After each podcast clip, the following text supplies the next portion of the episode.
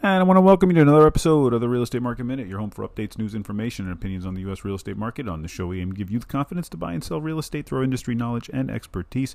I'm your host, Mark Salib, co founder of the Salib Group. I'm a passionate real estate professional, advisor, and investor, and I love what I do. All right, let's get into it. So, how do we know when these rates are going to stop rising? Mortgage rates uh, have now passed 6%. Uh, they continue to increase.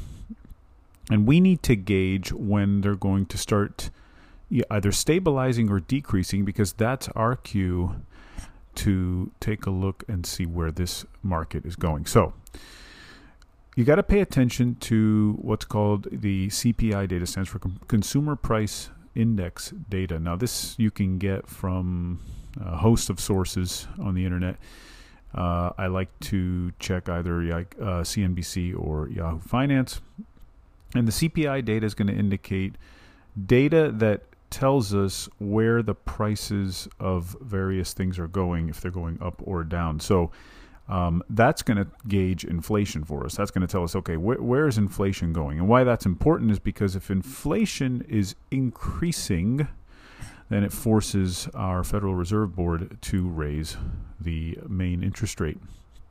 Uh, if it's stabilizing or decreasing, that's an indication that they may stop that. And that's important because that's an indication of where mortgage rates are going. So a lot of the gauge of okay, where are mortgage rates going is what the Federal Reserve is going to do. What the Federal Reserve is going to do is based on CPI data and inflation in general. So, um, you know, it, it appears to be if you look at some of the latest information, it looks like it might be stabilizing.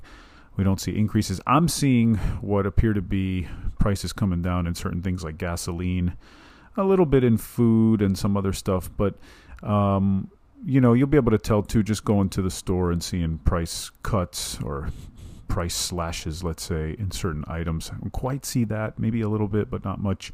But that's going to be key. Now, experts right now are indicating that interest rates will probably stay elevated for a while. I tend to agree with that. I imagine we stay in this 5 to 6% range for quite some time. I, I in fact, think it'll be well into next year.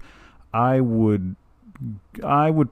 It's hard to predict. Of course, no one really knows. But if, if you're going to kind of base it on what's been going on and how long it took to get to where we at and how long it'll take to probably get back down to where we were, you got to figure mid next year um, until you might start to see it dip below five percent. All right, so. But again, predicting is hard. But so you got to pay attention. You got to watch the data. You got to see what's going on, and that tells you where things are going. And that may be telling you when you want to move in on a real estate purchase. It may not. It all depends but it's something to uh, to definitely look at and pay attention to. All right, that's it for me today. Visit us on the web at thesalibgroup.com or follow us on Instagram and Facebook at the Group. Have questions or any specific advice about your particular situation?